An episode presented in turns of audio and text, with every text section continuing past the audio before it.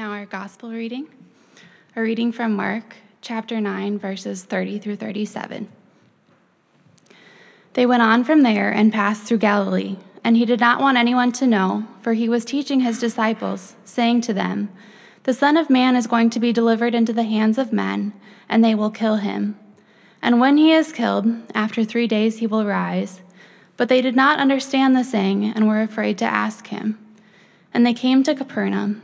And when he was in the house, he asked them, What were you discussing on the way? But they kept silent, for on the way they had argued with one another about who was the greatest. And he sat down and called the twelve, and said to them, If anyone would be first, he must be the last of all and servant of all.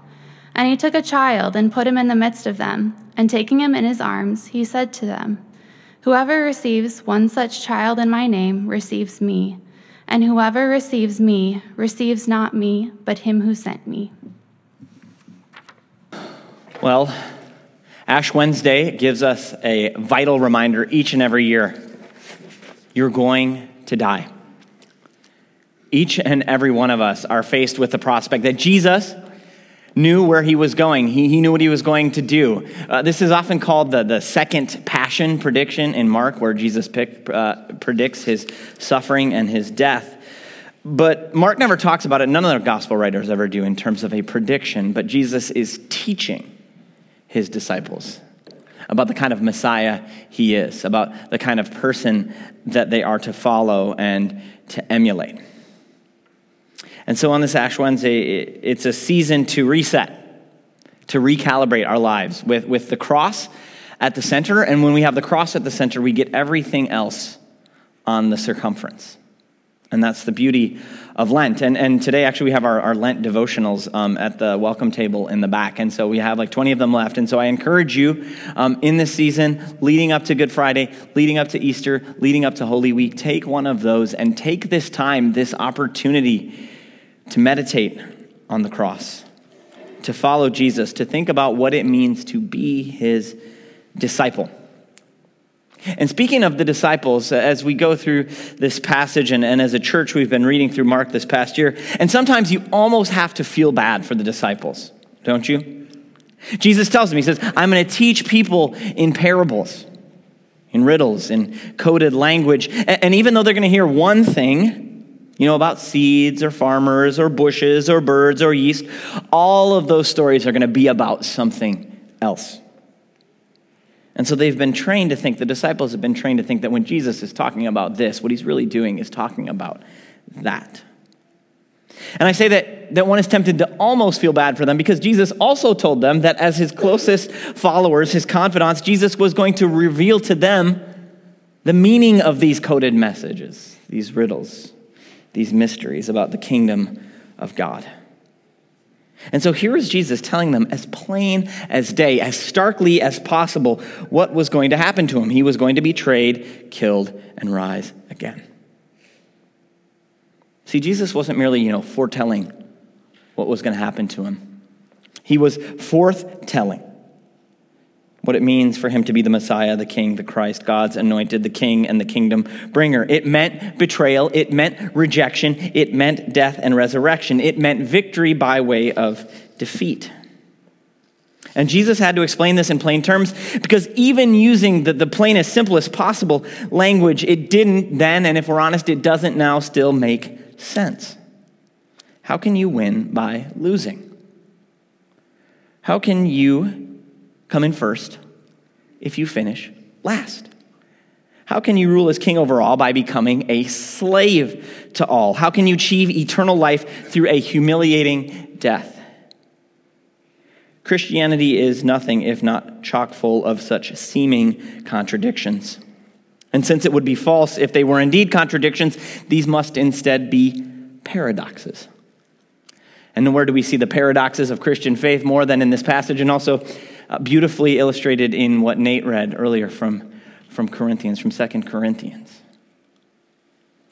Poor, yet enriching everyone.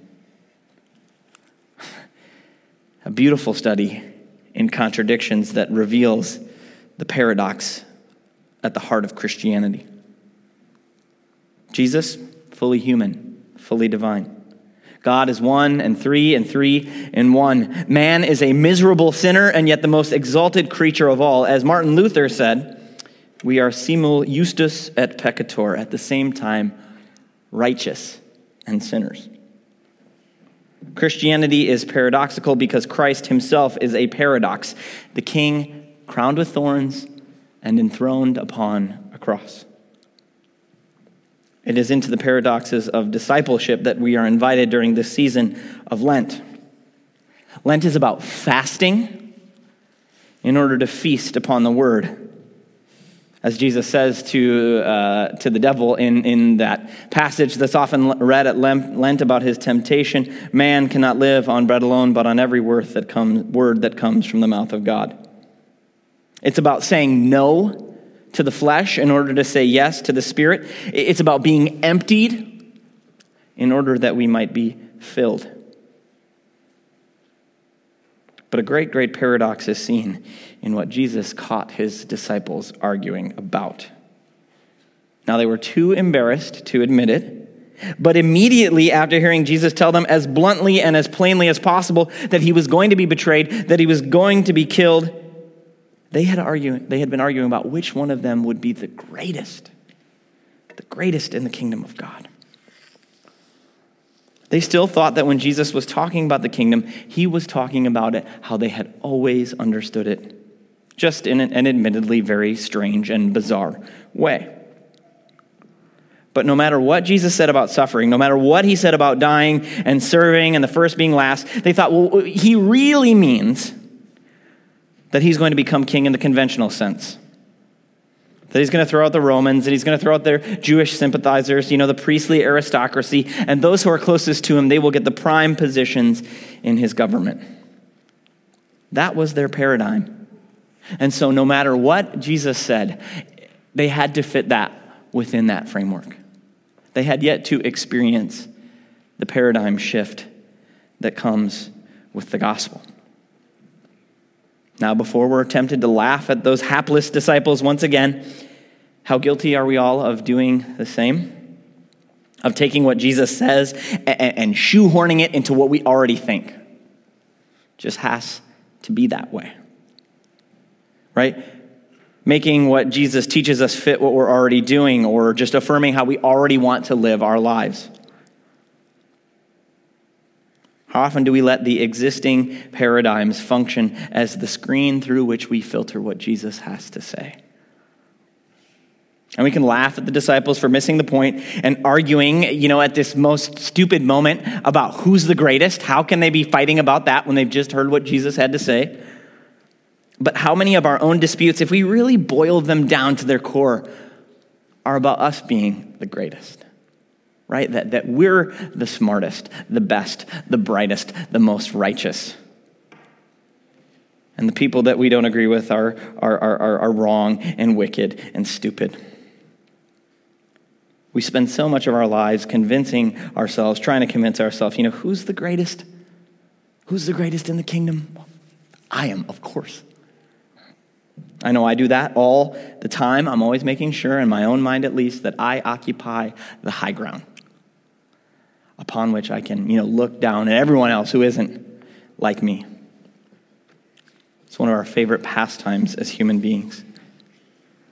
So Jesus calls the 12 to him and he says, Well, I guess if they're going to argue about who's the greatest, then I might as well teach them about what true greatness looks like. If anyone would be first, he must be last and servant of all.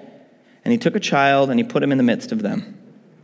Now, what's the relationship between servanthood, and this is a nicer translation of, of being a slave, and childhood? What's the relationship between servanthood, between being a slave and being a child? Well, actually, in Aramaic, the language that Jesus spoke, the, the, the, the word slave and the word child are actually the same word. And even in Greek, uh, uh, the word for a young boy is, is the same, another um, word for slave. And, some of our own history of language in this country, we capture the, the connection between childhood, calling someone a child, and, and their being of a lower servant, slave type status. Think of the you know, ugly history uh, of calling people boy, adults, you know, boy. And when we understand that, we can understand just how nonsensical and even offensive what Jesus was saying to his disciples was, how, much, how, how, how, how absolutely counterintuitive it must have sounded. So, for Jesus, the, the paradox of greatness is that it entails becoming a servant. But what does it mean to be a servant of all? To illustrate his point, Jesus took a child and he put him in the midst of them, and taking him in his arms, he said to them, Whoever receives one such child in my name receives me.